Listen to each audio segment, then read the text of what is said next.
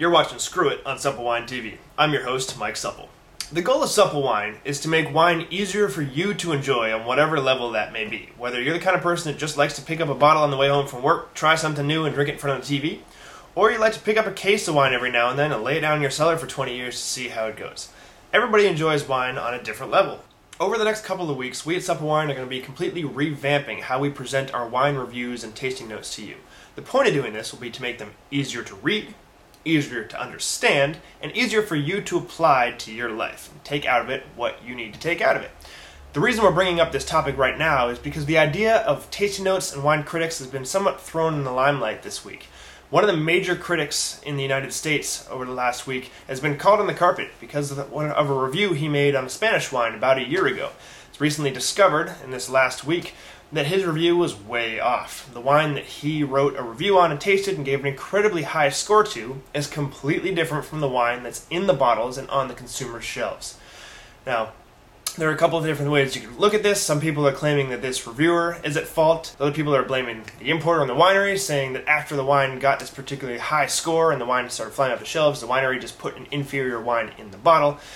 The, re- the reviewer has admitted that he, at one of the points when he was retasting it, he read the label wrong. They published a review that had the wrong year on there. Um, the winery has admitted that one of their bottling runs got compromised, so perhaps a third of the wines that were released accidentally were an inferior product.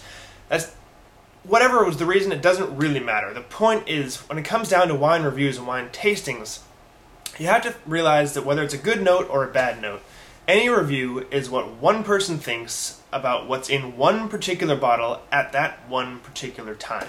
This means that it's up to you as a consumer to really take every note and every review with a grain of salt.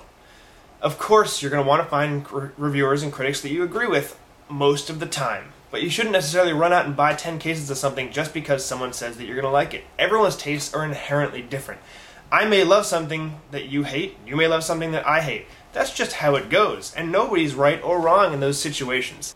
Particularly when it comes to something like wine, there's often a lot of money on the table. We're talking about a couple of bottles, even when talking about a $10 bottle of wine, you get a couple of those, it adds up pretty fast. You're drinking a lot of money. It's really up to you to decide if you like a bottle of wine or if you don't.